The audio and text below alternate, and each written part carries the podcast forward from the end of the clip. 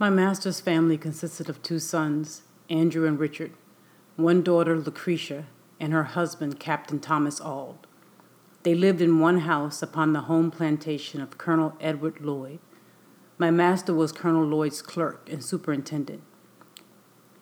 He was what might be called the overseer of overseers. I spent two years of childhood on this plantation and my old master's family. It was here that I witnessed the bloody transaction recorded in the first chapter. And as I received my first impressions of slavery on this plantation, I will give some description of it, and of slavery as it there existed. The plantation is about 12 miles north of Easton, in Talbot County, and it is situated on the border of the Miles River.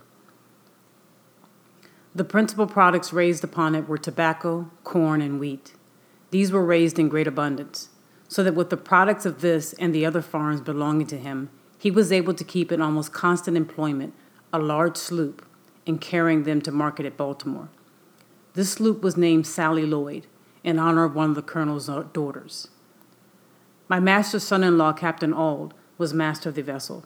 She was otherwise manned by Colonel Lloyd's own slaves. Their names were Peter, Isaac, Rich, and Jake.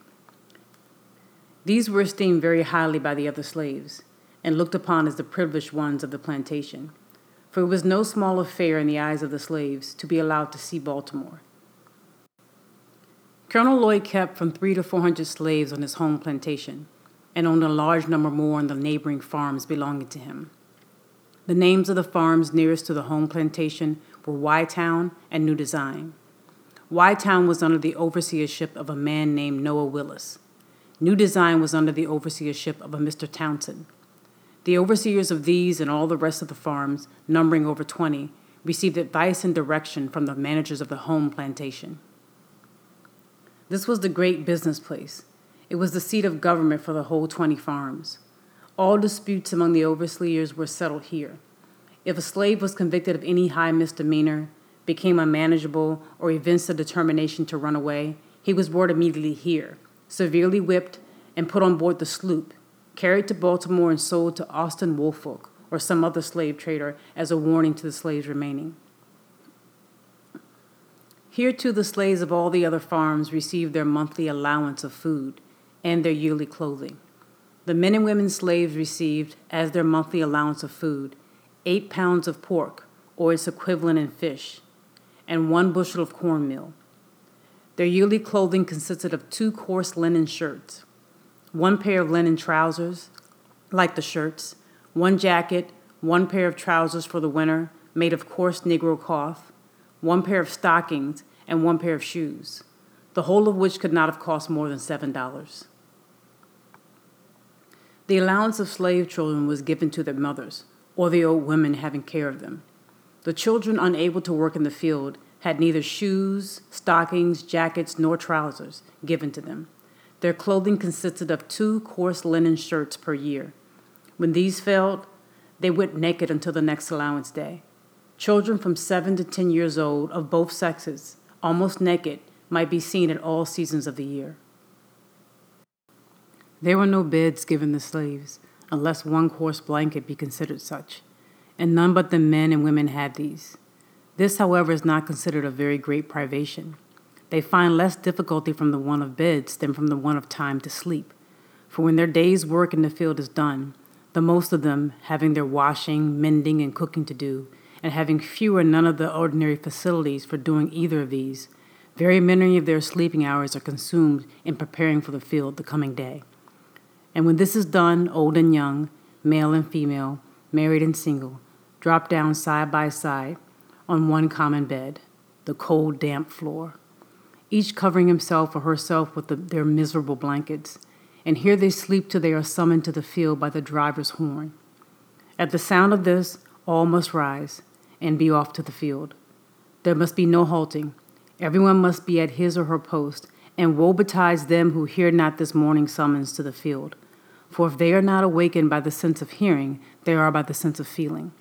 No age nor sex finds any favor.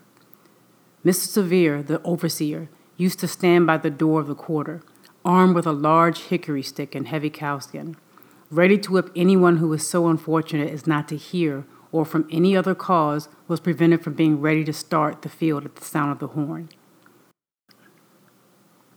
Mr. Severe was rightly named. He was a cruel man. I have seen him whip a woman, causing the blood to run half an hour at a time, and this too in the midst of her crying children, pleading for their mother's release. He seemed to take pleasure in manifesting his fiendish barbarity. Added to his cruelty, he was a profane swearer. It was enough to chill the blood and stiffen the hair of an ordinary man to hear him talk. Scarce a sentence escaped him but that was commenced or concluded by some horrid oath.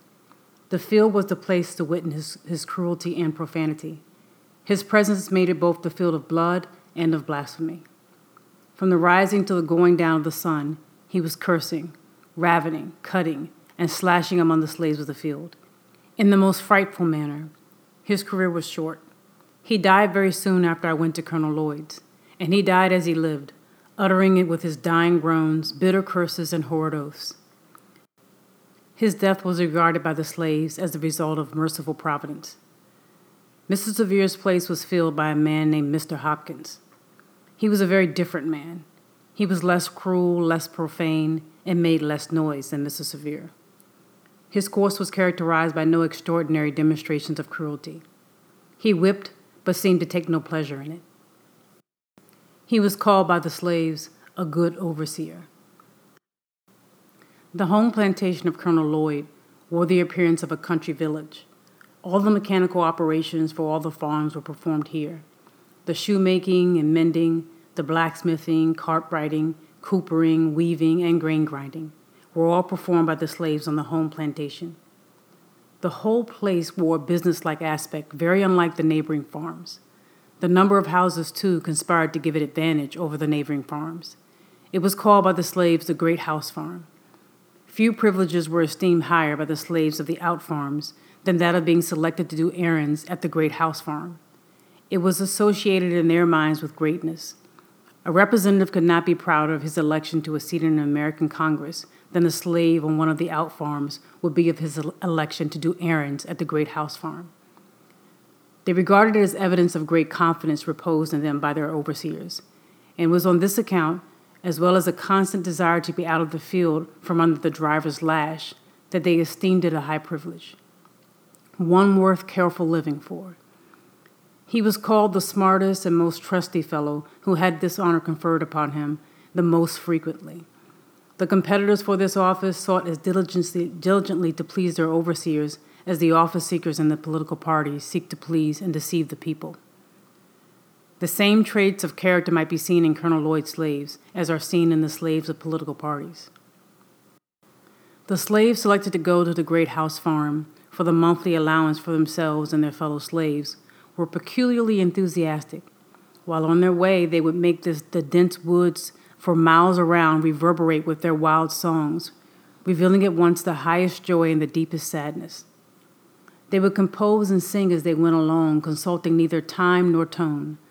The thought that came up came out, if not in the word, in the sound, and as frequently in the one as in the other.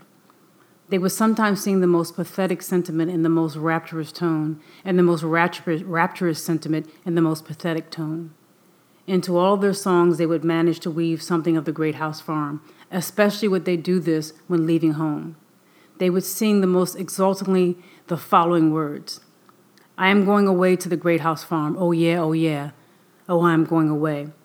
This they would sing as a chorus, two words which to many would seem unmeaning jargon but which nevertheless were full of meaning to themselves. I have sometimes thought that the mere hearing of those songs would do more to impress some minds with the horrible character of slavery than the reading of whole volumes of philosophy on the subject could do. I did not, when a slave, understand the deep meaning of those rude and apparently incoherent songs. I was myself within the circle, so that I neither saw nor heard as those without might see and hear. They told a tale of woe which was then altogether beyond my feeble comprehension. They were tones loud, long, and deep. They breathed the prayer and complaint of souls boiling over with the bitterest anguish. Every tone was a testimony against slavery and a prayer to God for the deliverance from chains. The hearing of those wild notes always depressed my spirit and filled me with ineffable sadness. I have frequently found myself in tears while hearing them. The mere recurrence to those songs, even now, afflicts me.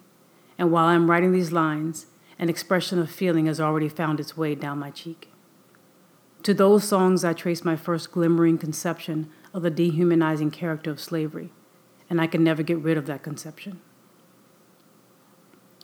Those songs still follow me to deepen my hatred of slavery and quicken my sympathies for my brethren in bonds. If anyone wishes to be impressed with the soul killing effects of slavery, let him go to Colonel Lloyd's plantation and on allowance day place himself in the deep pine woods, and there let him in silence analyze the sounds that shall pass through the chambers of his soul. And if he is not thus impressed, it will only be because there is no flesh in his obdurate heart. I have often been utterly astonished since I came to the North to find persons who could speak of the singing among slaves as evidence of their contentment and happiness. It is impossible to conceive of a greater mistake. Slaves sing most when they are most unhappy. The songs of the slave represent the sorrows of his heart, and he is relieved by them only as an aching heart is relieved by its tears. At least such is my experience. I have often sung to drown my sorrow, but seldom to express my happiness. Crying for joy and singing for joy were alike uncommon to me while in the jaws of slavery. The singing of a man cast away upon a desolate island might be as appropriately considered as evidence of contentment and happiness as the singing of a slave. The songs of the one and of the other are prompted by the same emotion.